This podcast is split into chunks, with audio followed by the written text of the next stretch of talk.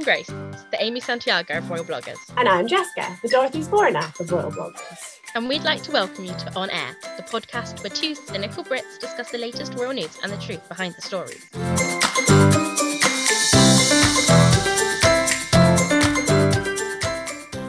So, hello everyone, and welcome to the On Heir podcast. We are back to weekly episodes at the moment. We'll see how things go, but um, yeah, we're back to weekly episodes we're in the build up to the Jubilee. So I imagine next week's episode is going to be quite jam packed. But at the moment, it's still kind of people are doing things, but there's no no one's doing anything dramatic. Nobody's doing anything gossip worthy, Grace. It's disappointing. Yes, it's quite letting us down. Yeah, it really is. Um, but we do have one very exciting topic to talk about, uh, which is the visit of Princess Estelle, Crown Princess Victoria, and Prince Daniel to Östergötland. So Princess Estelle is the Duchess of Östergötland. She was given the role in 2012, shortly after her birth. It's important to maybe say for people who are not so familiar with the Swedish system that it's quite different to the British in terms of titles. In the British royal family, you are given a title and then it's um, inherited down the line. In Sweden, they each get given a title that they hold for life and then it goes back and can be awarded to somebody new. So there's kind of a very close relationship between the person and, and the, the area that they're they're given as their duchy because you know they're it's not going to be inherited, it was given solely to them. Um, and the duchies are based on the 25 uh, sort of historical provinces of Sweden. Uh, so yes, Östergötland was the one that was given to Estelle, and she previously visited back in 2014. So this was her second official visit. We know she goes with the family, sometimes privately, but this was her first kind of, uh, her second kind of um, official visit. So the first thing that she kind of did when she arrived, they met the, um, I think he's a governor. I can't remember. I didn't write down what his job title is. Yeah, I had governor. Governor. We'll go with the governor. She met the local, the governor and his wife um, at uh, Linköping Castle, and then they went inside to a room that's called Princess Estelle, uh, Duchess Estelle's salon, and Estelle unveiled a portrait of herself, like a painted portrait. I can't believe that she has a painted portrait. It's the first ever painted portrait of Estelle. Um, so it's quite a significant moment. Um, the portrait itself was done in in 2015 actually. So so yeah she was about three years old when it was done. Uh, and i mean i think i've seen a, a bit of a mixed response to that. Yeah it i think some people were expecting like a brand new portrait which i mean is fair it's reasonable. It was a very very sweet one because she was so little and she was only three-ish. And it's an adorable picture of her um, but I, I mean, I can understand why someone would be like, okay, but this is very, very old. Why are we only seeing it now? But no, I can definitely see the two sides to it. I mean, portraits take a while, and I imagine it's quite hard to get a child to sit still for a long time so you can paint them. Yeah, oh, no doubt.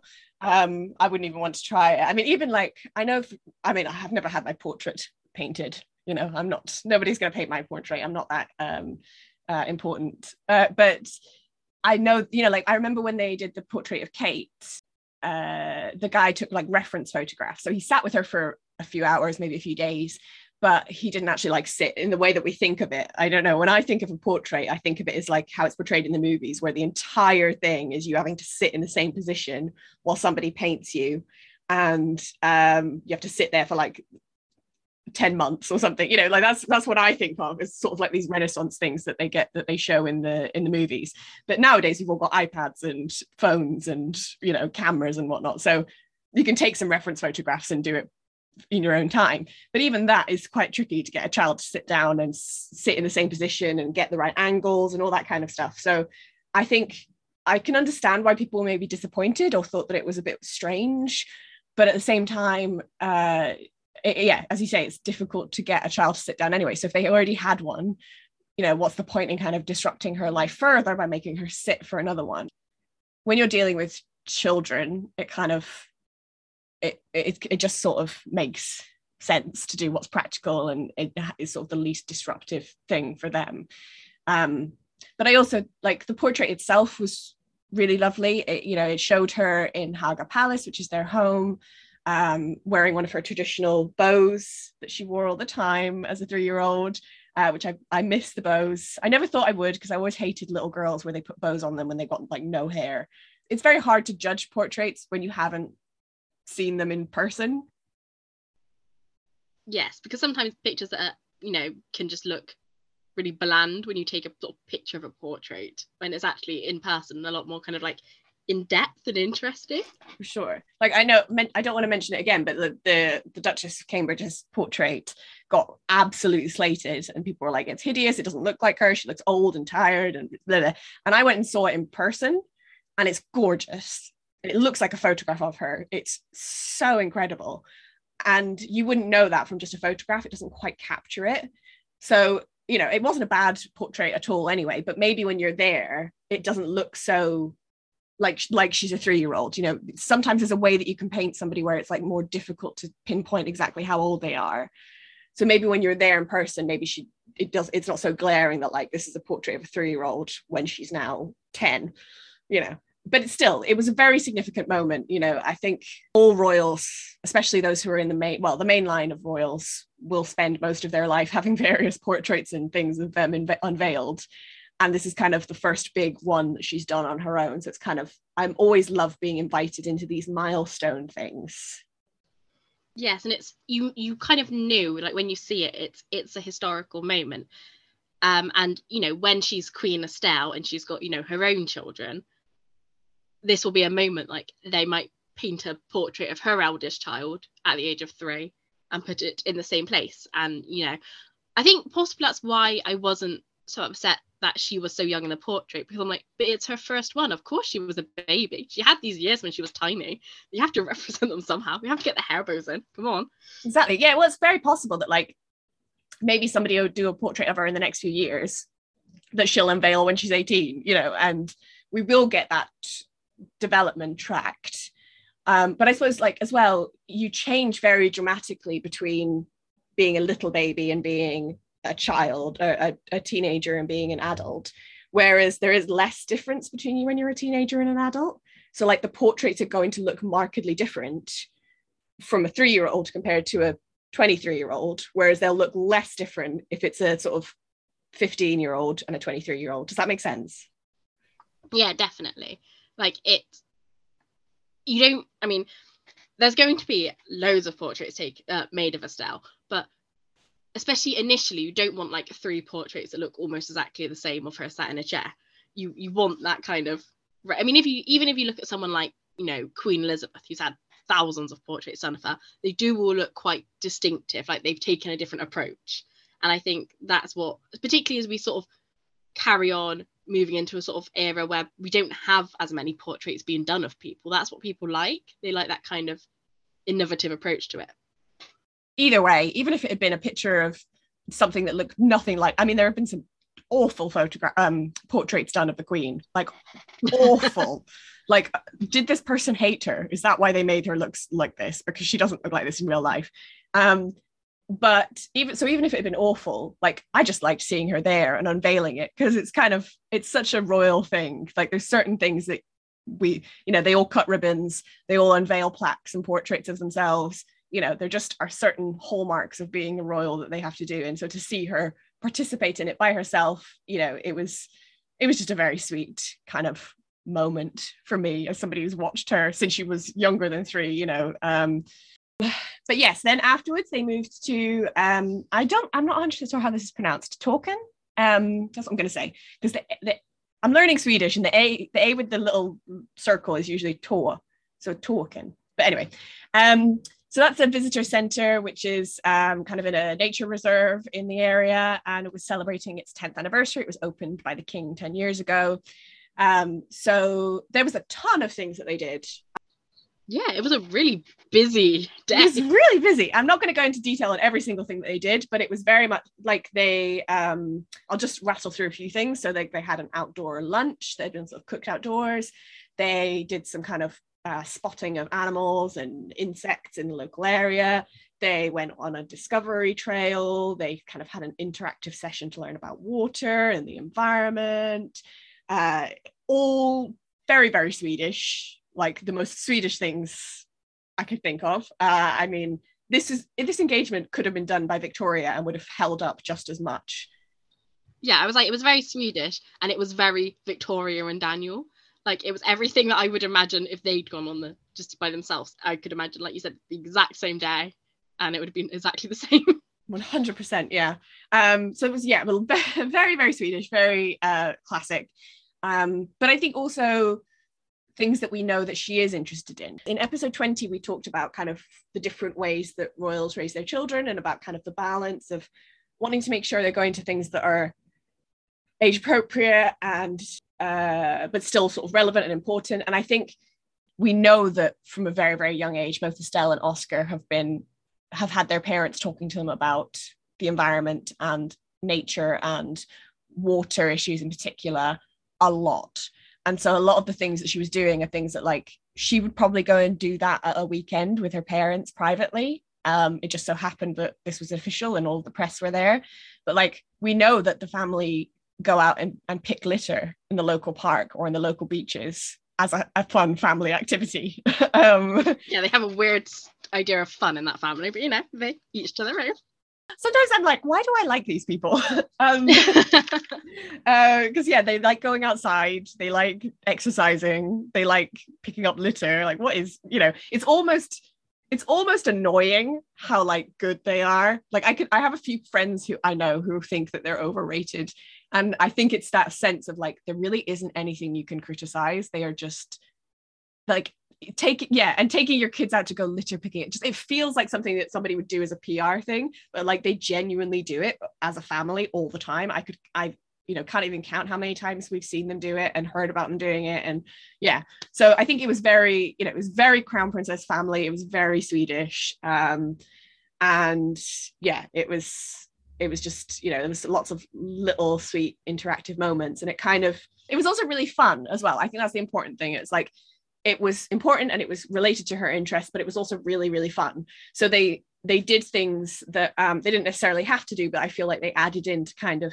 um, appeal to somebody of estelle's age. So like she had the she got to taste test different ice cream flavors to pick the one that would be sold as kind of the special 10th anniversary ice cream she went with apple. Yeah, what was that about? That's not even an ice cream like to. That's weird. I was kind of in shock. I was like, no, someone's got that wrong. At the beginning of this, I was thinking, you know, there's there wasn't much gossip that has happened this week. There wasn't much controversy or scandal, but there was. Uh, Estelle chose apple. I'm traumatized. What goes on in that household, honestly? it's again very on brand. It's like I don't know what options were given, but if there was anything that had chocolate in it and that child chose apple over chocolate, what what? It was it was very age appropriate getting a child to taste ice cream flavors, but it also related to kind of the area and it was being sold as this special 10th anniversary ice cream. So it had that kind, it wasn't just let's get her to eat some ice cream. It's got no relevance to anything. You know, it was still relevant to what she was there to do you could tell with these moments that she was just kind of having a blast. Um, so yeah, I think that you know there was the the serious element to it, but it was also relevant to her, and it was also age appropriate and engaging. Um, so yeah, yeah, it was a ten year old sort of engagement, and it worked mm-hmm. really well with balancing the things that you could see kind of anyone in the Swedish royal family doing, and also being something like obviously this is a child's engagement. They tasted ice cream. Exactly. Yeah. Yeah. And I, I think we talked about this a few episodes ago of like how good Sweden are at designing tours. Yes. I think that extends to this. Like whoever designed this, props to them because it was just it was engaging enough for us watching but it was also engaging for the people who were there and then so that kind of part of the day ended with a walk along uh, princess estelle's fairy tale path which was a, a, gift to the princess on her on the occasion of her baptism and it's a sort of a trail within the the nature reserve that has uh, statues and things that are kind of fairy tale themed. So the most famous one is a frog with a crown. I really loved this because she went to visit the trail in 2014 and she sort of hung around with the frog and went to go, you know, meet it. And sort of obviously they got those great photographs because there's a princess and the frog kind of, you know, there's so many headlines you can make out of that already. Um, so the press love it, the people love it, Estelle loved it, and they they were able to do that again. And so I think this is an ex- another example of how good they are at designing these tours because the parallels that it presented, getting her to visit something that she'd visited when she was two, and now again when she was 10 like all of the photographs that could be taken and sort of the, the people could do a side by side um, you could see how much she'd grown up but also see how much the you know the connection was still just as strong as it was eight years ago you know that kind of uh, it was a very good example of sort of the swedish royal family uh, giving us what we want give the people what they want. Yeah i think you know in episode 20 when we spoke about sort of children and their roles and royal families. We spoke quite a bit about how they've uh, sweden in particular have done such a good job with estelle and oscar and kind of making it fun and engaging. And i think this is kind of a really good example of that because in 2014 when she went and she went and you know opened her fairy tale path which i mean i would love a fairy tale path. I just want to say if anyone wants to make me one go for it. Yeah i'm 29 and i'd still have one. Like estelle didn't actually do anything. She was just two year old who was taken and got to run around a park. Like for her at two that wouldn't have been a work engagement it would have just been fun but now at the age of 10 because she's already done that she now knows that she's technically doing this for work but it's probably somewhere she's been quite a few times and she quite likes. So she's got that kind of sort of personal connection to it, that kind of more fun side, which means that when she's doing it for work, it's not a big deal because she's getting to go somewhere where she likes and she gets to hang out with these cool fairy tale creatures and have a good time. And then it gives, you know, it's a good link for the sort of for the duchy itself because you're like, look how much she loves it. And it's good for Estelle. And it also is really like good PR for the sort of Sweden because they're like, look at this, how connected she is to the area. She opened it, she comes back to visit, and it's just everything good that you could possibly say about an engagement you could have said about this one. So it just worked so well.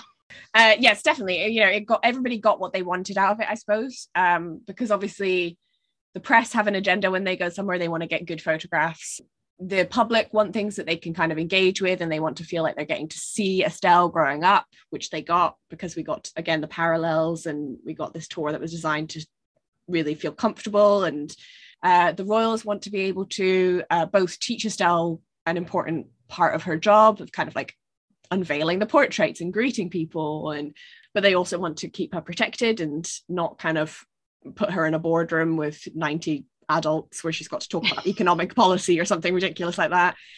Uh, and then the duchy, obviously, you know, they want to feel the connection with Estelle. The whole point of kind of having a uh, a duke or duchess in in the modern era is that they visit and bring attention to your area. And there have been other duchies. I won't name names because that's not the point of this. But there have been other duchies who have not been happy with their royals' rate of visiting, shall we say?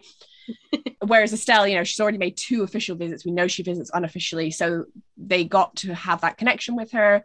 Um, and they got to have their excellent PR moment. Like if I was ever in Sweden and in that kind of area, I would love to go and visit the path and see all the little frogs and things. Yeah, try the uh, ice cream, probably not apple, but um, I'd try it and then I'd be like, excuse me, can I please replace this for proper ice cream? Dif- like I'm just always amazed by her, by Estelle. I know that like she's only 10 and I, I really try to let kid, royal kids in particular live their lives and grow up and find out what's interesting to them and their personality changes and you know I try not to put too much pressure on them. But I'm just continuously amazed by who she's grown growing up to be. Like she at one point she spoke to the press. She's 10 yeah. And she did so well. Yeah she she was like she was joking with them like she talked they talked about how she'd missed school and she was saying oh well yeah i did i had to miss the day of school but it was okay because my teacher's from here. So she was fine with me missing. But her parents were also very much there and kind of chipped in to help the conversation. So after that bit victoria kind of said that oh well you know hopefully some of the things you've learned here today you can take back to your friends or to the kids in your class and talk to them about it. And you know that kind of reminded me when when Victoria was not much older than Estelle, she did an engagement um, where she went to Nordens Ark, I think it was, and it was one of her first big engagements. She planted a tree, she cut a ribbon, but her entire school class went with her. I love that. Yeah, her dad went with her as well. So it was her, the king, and then just all of her classmates. So I thought it was nice that you had like Victoria there. And I can I feel like this is probably how things work in, in private at their home, where Estelle's like, this was so much fun. And Victoria's like, yes, it was really, really fun. What did you learn from the experience? um, so it was I yeah, it was really nice. Like I but I'm just constantly impressed by how confident she is. And um she's just so much like her mother. And like you said, I don't ever want to put the pressure on being children because you know Estelle could have, you know, rebellious teenagers, but she seems just like Victoria to love Sweden so much. And she wants to kind of she comes across someone who just wants to do it. She wants to learn. She wants to experience things. She wants to get involved. She wants to make people happy. And it's it's just really nice to see they find the joy in everything. And i think estelle also seems like somebody who's very curious about the world around her um, asking questions and throwing herself into different opportunities. You know whenever she's whether she gets taken to a, a, nature reserve with fun stuff to do outside which you would imagine a lot of kids would be interested in or whether she's taken to uh, a church to look at an organ which she's which has happened in the past. The, the victoria took her to the church to look at an organ and various other things. Like no matter what she's doing and how boring it might seem to anybody else she always just looks like she's excited to learn about something. And i think that's a really special quality that i think will if she keeps hold of it will do very well for her in the future given what her job is. I, I want to just talk very briefly. She wore a suit. I know i had the word suit written underlined in quite a few letters. Like 15 year olds wearing a suit. Like that's that's a teenager. That's when you're cool. But a 10 year old yeah. And this is no like neither of us are saying like oh this is inappropriate. She shouldn't wear a suit. This is terrible. This is all about me and my own worry about my aging and the fact that um, she's old enough to even own a suit. They even make suits in her sizes. Like that's that's ridiculous to me. She also wore you know if we're talking about it's strange to talk about 10 year olds fashion but we're that's what we're doing she had good fashion taste so yeah uh, she wore a bracelet a charm bracelet that was given to her um, uh, on her first birthday by the duchy um, as a present. And for the first sort of seven years, seven birthdays that she had up until 2019, she got given a charm every single year from the duchy as her birthday gift, which related to a Östergötland in some way. Um, she got given ones that were kind of animals or plants or um, uh, flowers that have some kind of importance to the area, things like that. And she's never worn it in public before. Um, this was the first time we've seen it. And I've been waiting for this moment. As soon as I think after 2019, when she got the last charm, I was like, I would really like to see her this on her now. So I've been waiting for this moment for like three years. Already, she's nailing that diplomatic dressing. I mean, first of all, the idea to sort of gift it to her from the duchy itself is brilliant because they could add in the charms each year and then it's something that she could wear as a child and also as an adult. But then you know wearing it is just it was very sort of sweet and simple and also kind of gave off the vibe that it's just you know it's at home in her jewelry box with all her like you know plastic necklaces that she just pops on every now and then. And it just was very well suited. Not pun intended there. Um but it it worked really well and it like you said it's a really good sort of way of being like a diplomatic gr- sort of dressing in a very sort of grown up sense of being like this is a gift from Östergötlands. This is um, I'm going to wear it here, and also a ten year old wearing a pretty charm bracelet that has you know flowers on it. I'm surprisingly romantic about jewelry. Like I don't really wear much jewelry myself. I, one thing I really love is kind of like jewelry that's got sentimental sentimentality to it. So I love charm bracelets because I love I think they're a really great way of kind of recording what happens to you in your life, getting charms that are significant to you in some way. So I don't know. I, I it really is just hit my sweet spot. Um, the bracelet itself, I've always loved that concept, and I think a lot of times, you know, like the, in the British royal family, again, we get like the we know what they get as gifts in a way that we don't for every other royal family because they publish an annual gift list. And a lot of the times it's like, I wish that they would wear that, or I wish that they would bring that back because it would be really nice if they went to that area again to wear something that they got from that area. And we don't see that very often. So it was quite nice to see that, like, obviously they just put a lot of thought and care into even just what she was wearing. Yeah, I think, you know, speaking of, you know, other royal families, I was watching, I feel like I was watching some comedian or something the other day, and they were talking about a time they'd met Camilla, the Duchess of Cornwall, and she'd like mentioned in passing that it must have been a young person spoken to them and said something like, "Wow, you have lots of, you know, you get loads of, you know, presents from people. Are these all from different houses and things like that from different people? You don't buy anything." And she'd ended up saying something like, "Oh yes, but if you look in the bushes in the garden, that's where we put all the things that we don't like." Oh. And I was like, A, hilarious, but B, the kind of difference in approach to things between like the Brits being like, yeah, we get loads of stuff and some of it's hideous, so we're hiding it in a bush. And Estelle being like, this is a gift and I will wear it to the place who gave me that gift. It's very sort of on brand for the two royal families.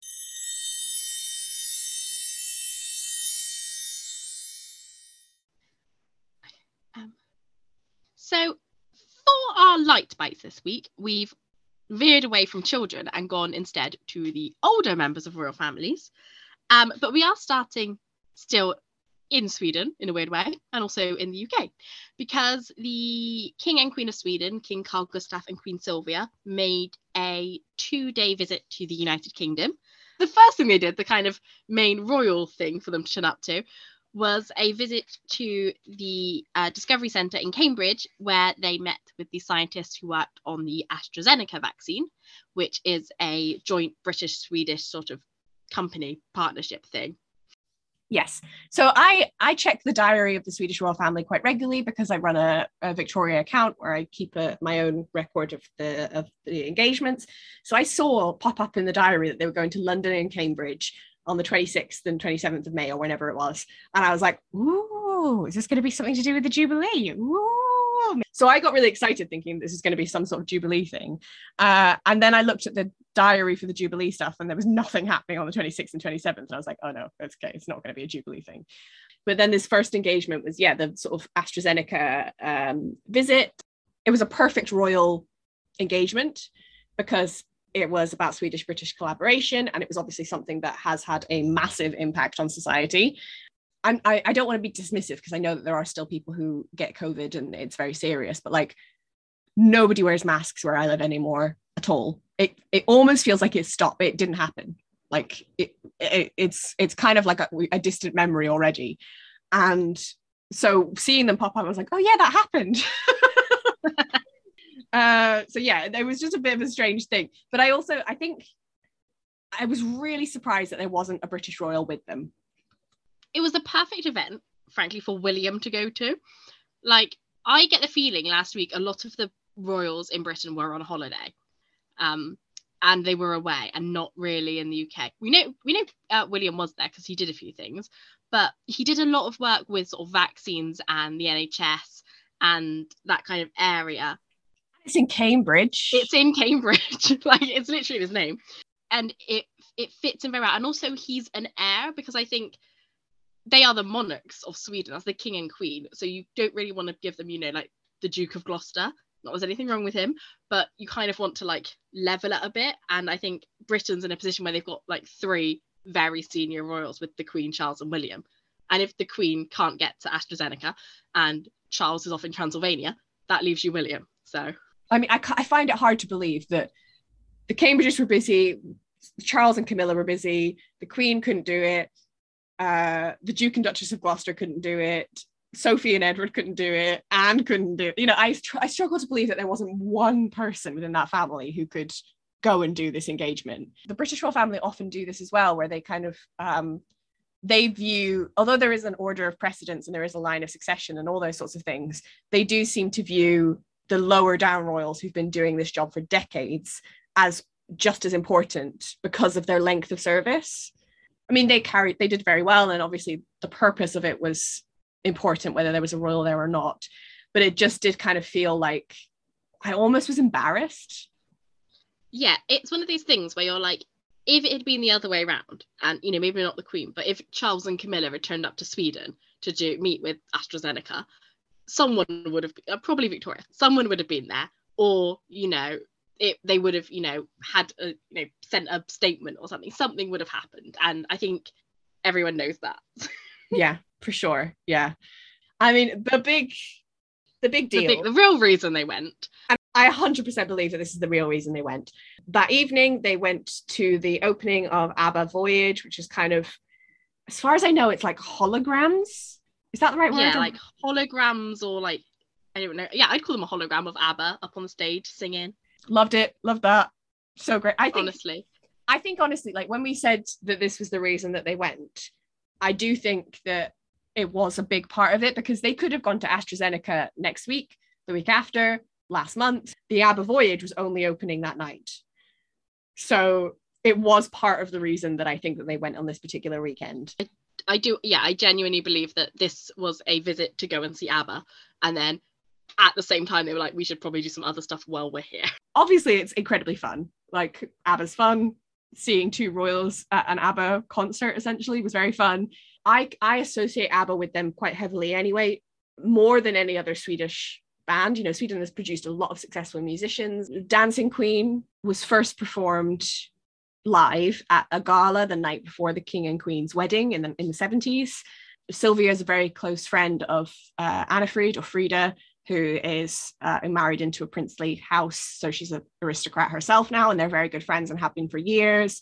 Um, there's even a story um, that back in I think it was maybe the 80s, I'm not 100% sure, but when Carl Gustaf and Sylvia were in London at Tramp nightclub, which has been made most famous by the fact that it's supposedly where Prince Andrew and Virginia were dancing. Uh, so they were apparently at Tramp, and uh, Carl Gustaf forced the DJ to play Dancing Queen so that him and Sylvia could dance together to it. Like they're obviously very big personal fans of it and it reminded me a lot of those sweet moments that we that we know um, from throughout their marriage.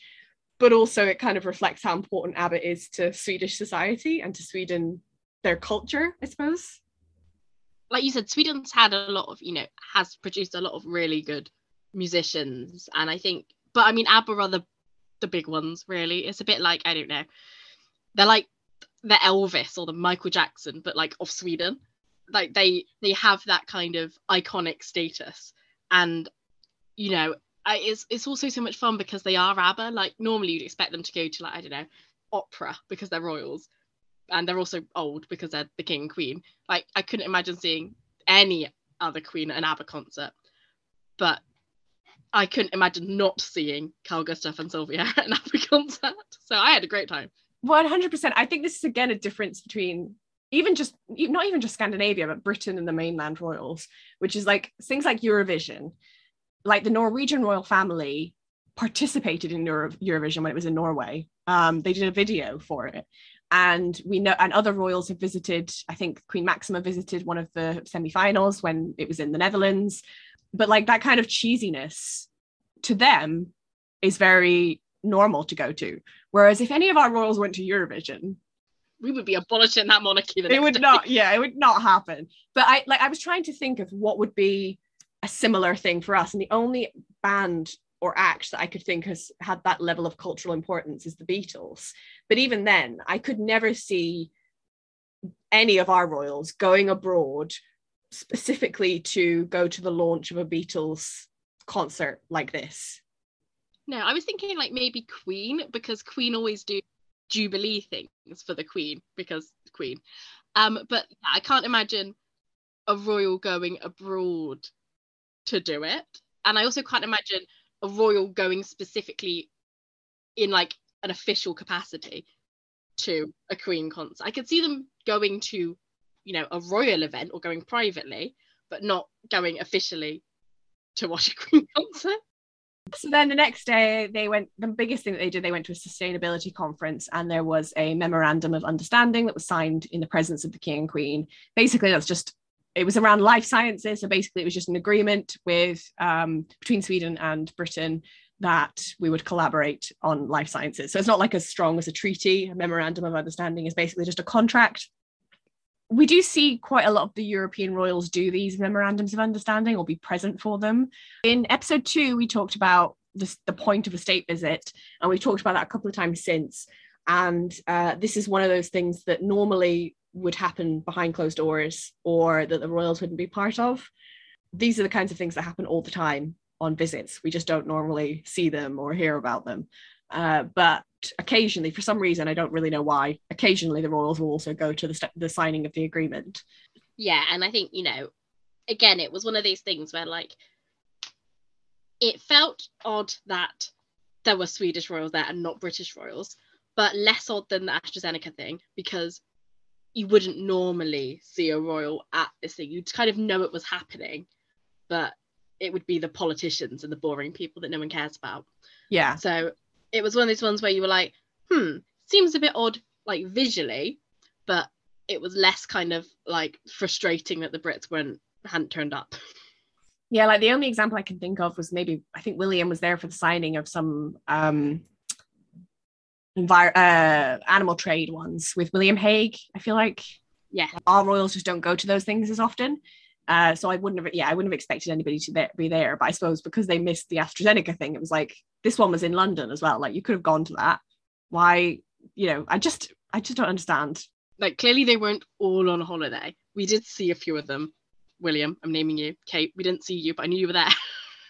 If they were all on holiday, surely somebody's job should be to coordinate diaries so that that can't happen. It just seems strange that they don't have like some kind of online platform where they can all book their annual leave. you know, yeah, like they could be like, I really need to go on holiday this week. I'm like, actually, you can't because Anne and Charles and Sophie have all gone. So you need to hold off and you can go next week. Like, you think. and I think that kind of leads us into a story, but kind of a non-story, really. Um, there was no meeting with the Queen. It, the news kind of came from them rather than from the Brits, uh, where they said that there would be no meeting with the Queen because of mobility, her mobility issues. It wasn't possible.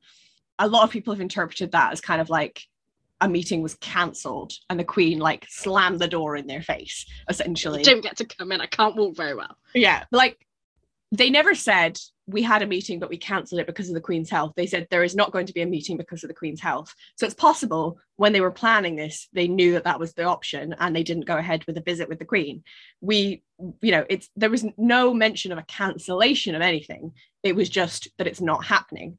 So I think some people have maybe made a little bit of a mountain out of a molehill here about like why the Queen didn't meet with them, but somebody else should have. Why if didn't she didn't. anyone else? Yeah. Yeah, I think that's the thing. I don't have a problem with the Queen not meeting with them. And because, you know, she's very old, she maybe, you know, the Swedish sort of court didn't even approach them to say because they knew about her mobility issues and they also know that next week she's going to be quite busy. Or maybe they did and Buckingham Palace said, you know what, she'd love to, but we need to prepare for the Jubilee because she has to go to that and that's something. Um, but there are actually quite a few working royals in the British royal family that they could have met with. And even if they couldn't get a working royal, there are members of the British royal family, like Princess Beatrice, who I'm sure, I mean, it doesn't have to be an official engagement, it could just be being welcomed to these things. Like, I would prefer it to be a working royal. And there are frankly enough of them that surely one of them was floating around in London. But there are lots of people who are in the British royal family, have been in the British royal family for a very long time. And there's no reason why, you know, the King and Queen of Sweden couldn't have been having a lunch and, you know, in wherever they were staying, the Swedish amb- uh, embassy, I imagine, you know, and invited, you know, Beatrice or Louise, you know, one of those kind of younger royals, if in the weird, impossible circumstance that every single working royal was physically unable to get to them. it's multiple levels of failure really because it's the royals themselves uh the fact that none of them you know the queen and none of the rest of them thought like oh maybe this is important that a king and queen of another country the head of state of another country and his wife are visiting and none of us are going to meet them at any point you know failure from that side of things. There was also a failure i think probably from the foreign office. Like you can't a king and queen cannot come into your country without you knowing about it if you're in the foreign office. They will know. So and there will have had to be all these security arrangements and things. So the government knew. And it's very strange to me that they didn't make the request that somebody would go and meet with them uh, as like royal to royal because especially at the moment like sweden we know we talked about this in our last episode are or maybe it was the episode before but they're um joining they're hoping to join nato. I, I don't know if they've actually joined yet or if they've applied or what's happening with that but they are making moves to join nato and that's a very big thing for us as a country because we're part of nato and you know it could have repercussions for the um, the conflict the war in ukraine it's a very it's you know it's always an important time to build relations with countries but it's particularly important at the moment. So it just feels like a missed opportunity that nobody from the royal family nobody from the foreign office ever sort of said oh hey maybe you should have a tea with them. And yeah as you mentioned maybe the swedish royal family never made that approach. Maybe they just weren't bothered about it. But it does seem seem strange that nobody stepped in and kind of made sure that that happened even in the course of an engagement like we said you know somebody going with them to AstraZeneca or uh, even going with them to ABBA um, you know have gone to ABBA. And it feels like, you know, it's one of those things where, you know, Sylvia and Carl Gustav had to have lunch at some point. So, I mean, it could have been behind the scenes. They could have had lunch, you know, at Kensington Palace with Kate. And then, you know, it just been announced later on that the King and Queen of Sweden was received by the Duchess of Cambridge. Like, they didn't have to be a big. She could have turned up in tracksuits and no one saw her because they didn't bring a camera. Like, it's not that hard to sit in a room with some people and eat lunch. I think it's particularly irritating for me because we know if the situations were reversed, it would have been offered. But I just know for a fact if the situation had been reversed, they would have done a lunch or they would have done a tea. And so it's kind of like, what what excuse could be good enough that not a single person could spare half an hour in that family? I don't know. Yeah, and it's not just Britain. You know, if they'd gone to any other country, the red carpet would have been rolled out. Like, you know, if you think about any, even like solo working days where they're literally popping over for a day, if there happens to be a monarchy in that country, they meet the monarchy, they meet someone from that royal family. Like, even if it's a really low ranking member that just happened to be there, like, they'll meet someone. Yeah. So I think it was particularly egregious because the Queen is living hot Queen summer. Um, I don't really know what that phrase means, hot girl summer, but I use it because the young folk use it and I want to feel young and cool and relevant. So I'm going to pretend that that's, I don't know if that's actually the correct usage of that phrase, but we'll go with it. Um, but yeah, she she's being very weird about what she goes to and what she doesn't go to. She didn't have a half an hour tea with the king and queen of Sweden because she went to the Chelsea Flower Show. She turned up accompanied, there were other royals in attendance, the Wessexes, Princess Beatrice, Princess Alexandra, the Duke of Kent, the Michaels, Prince and Princess, Duke and Duchess of Gloucester. So there was a whole raft of them. And yeah, the Queen turned up. in a Queen Mobile, which I think is the really exciting part. It's probably not called the Queen Mobile. Um, but I mean, I I have spent the last few months being like, I don't think the Queen would ever really go in the wheelchair because she's got a personal issue with it. And then she was like, surprise. um, I've spent 70 grand on a mega golf buggy. I was like, okay. Yeah, so she turned up in what has been dubbed the Queen Mobile. Kind of, I think, a take of the Pope Mobile or the Batmobile, um, more like the Pope Mobile, uh, where it's kind of like you know the Pope has this specially designed vehicle that allows him to move around, um, to be seen by crowds, uh, but also to be protected. He's got like bulletproof glass. The Queen didn't have that because I think it's very unlikely to be an assassination attempt at the Chelsea Flower Show of all places. Although you never know. But uh, yeah, so she she arrived in this buggy and was kind of ferried around the site in the buggy. Uh, she didn't really get out, as far as I know, um, but it was open, so she was she could be seen and she could also kind of see everything that she was being driven around.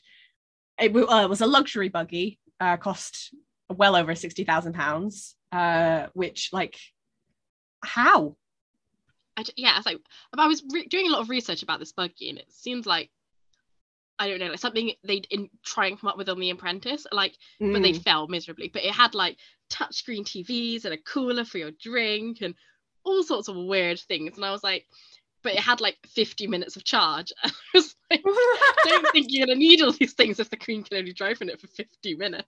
priorities yeah we've got a fridge but we don't have a running battery uh what is ridiculous yeah i think um i mean it's a huge expense apparently it's something they've had for a little while yeah, so they had it for a while, and the Queen paid for it from her own money. Um, which and it makes it makes sense that they've got one on staff. I mean, the Queen has used golf buggy type things before, just very rarely, and normally when she's got a lot of ground to cover.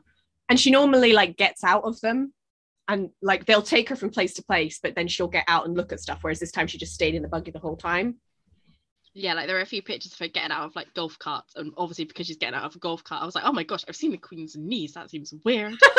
but uh, scandalous but it makes sense and it's you know i i understand making that investment if they are assuming that the queen will need to go to things where Yeah. she needs to do a lot of walking and she can't walk but also i think yeah after coming over the last few weeks it just felt really hilarious i was having the best time with it I think it makes sense on a practical level because the, the Chelsea Flower Show site is quite big.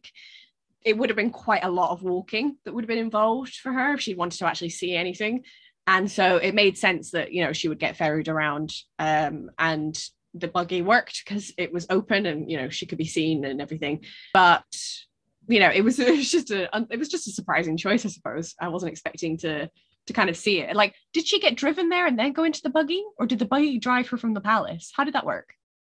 I don't know because I didn't see her walking at any step or any Yeah. stage, but is the buggy allowed to go on the road someone would have seen the Queen driving in a buggy from Buckingham Palace. So I can only imagine she must have turned up in a car and then like behind something like a Yeah. big building, like swapped over.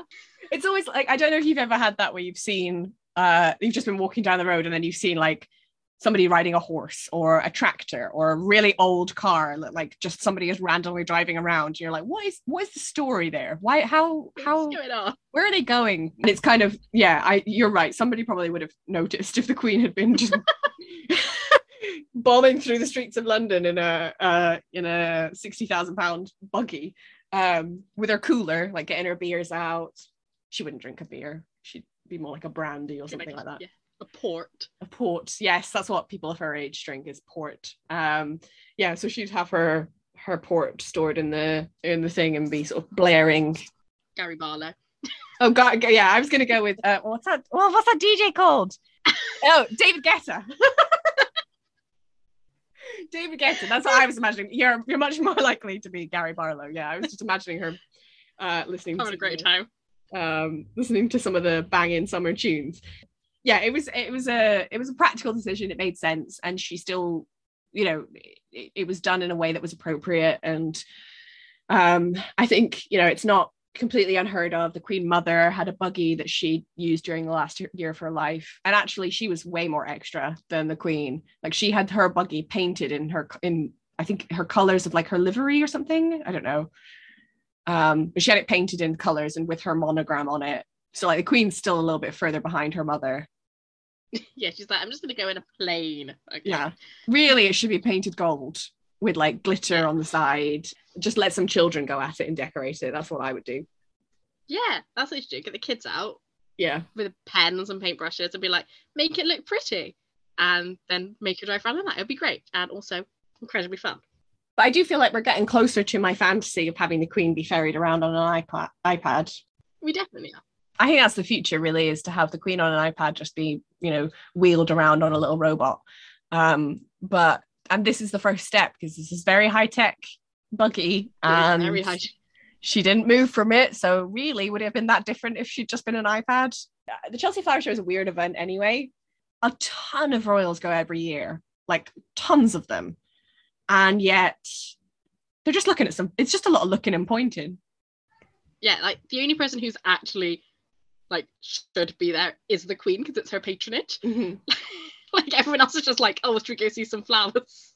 Yeah, it's so strange. It's not really that engaging to me. Like I've I've never actually been. Have you been to the Chelsea Flower Show? No, I kind of like I'm interested in going Mm. because it I like the concept is really weird, but it also I feel like would be quite expensive. Yeah, it's super expensive, really hard to get tickets. I think they always sell out in like a day or something. Um, and so the Queen usually goes like before it's open to the public, so she's not with all of the the peasantry. Yeah, it's just a strange event because it's so expensive. I would never really be able to go. It so on on the one hand, it's nice because the royals are really the only chance I'm going to get to see inside it. Like I can see some of the gardens because uh, the royals go and we get photographs. So it's like, okay, well that's nice. You know, I'm never going to pay for a ticket, so I get to at least see a little bit of it. But yeah, it's not it's not the most engaging thing because even even in the normal year when the queen's not in a buggy, she would just be walking to different places and pointing instead of sitting in a buggy and pointing. Like the buggy was the most interesting part of the whole thing, really. Um, I also like I don't understand how they get the gardens there because I know they don't just like plant them there and leave them because they move. Like they're like, oh, this garden will be at this hospital, and I'm like, okay, but how does it work? Because you can't just move a garden. Like I can't move my back garden. That's not how things work. I don't, and no one explains it to me. They're like, oh, they just you know dig it, and I'm like, no, that doesn't explain. How do you move a tree? Trees like are really hard to move, but they do it. What if you accidentally like kill like your prize flowers in the move from Scotland to London? I don't understand it at all, but like I'm fascinated by it because it's I mean, there are like garden shows and things like that, but normally they have exciting things like cows, but no, it's it's just flowers. yeah just yeah i mean that's the thing like i i don't want to disparage any charities work because i'm sure that different charities all view their uh their work as very valuable and important and you can make an argument that lots of different charities are important but the royal it's the royal Horticul- horticultural society who hosts the chelsea flower show and like yeah flowers are great and there's often a lot of charities who get their own garden and you know they do try and make it a, a valuable experience but doesn't necessarily justify the presence of like nine different taxpayer funded people It's just flowers. And I mean, I like a nice flower. I get really into flowers, but not nine royals worth of flowers. No like the, the amount of money it must cost to organize everything and get them all there. Well we know it cost well it didn't cost 60,000 pounds because the buggy wasn't just for this but you know it was an expensive outing for the queen. Um so just yeah she could have maybe spent that money on something else but um yeah so it's it's an always an odd engagement for me uh in general. And and but at least thankfully we got the queen in her exciting queen mobile this time i think she should trick it out like the batmobile Yeah, like every like for different engagements, she should like put flags up or something. Like if she's going out at Halloween, she should, you know, put cobwebs on it. Christmas, she put some tinsel. I'm just thinking, you know, she could really improve this.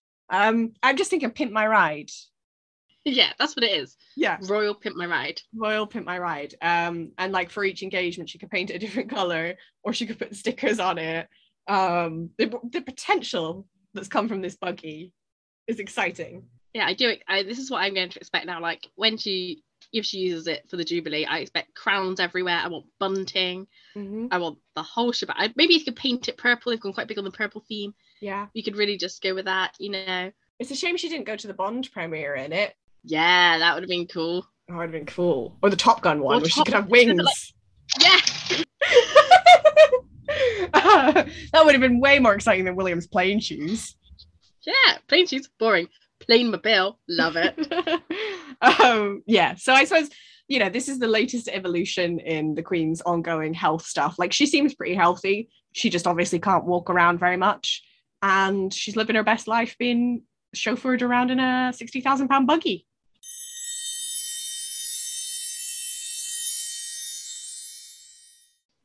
that is all we have got for this episode. We will be back next week. I can only imagine it will be themed on one major event that could be happening. You never know. This could be a plot twist and we could end up talking about something weird, but likely to be a Jubilee one if you tune in for the next episode. it would be so typical wouldn't it that like nobody does anything for weeks and then the one week where we have a ton of things to talk about somebody don't like gets married or divorced Yeah, something oddly dramatic is going to happen. Yeah. I can't cover it. Um, but thank you for listening to this week's episode. Obviously, you can go back and listen to our back catalogue of episodes on all good podcast directories. And while you are there, you can leave us some five star reviews, five stars only. We do not accept anything lower. Um, and if you want to get in contact with us, you can contact us on Instagram at at On Heir podcast or on Tumblr at onheirpodcast.tumblr.com or you can email us at onheirpodcast at gmail.com. And until next week, it is goodbye from me. And goodbye from me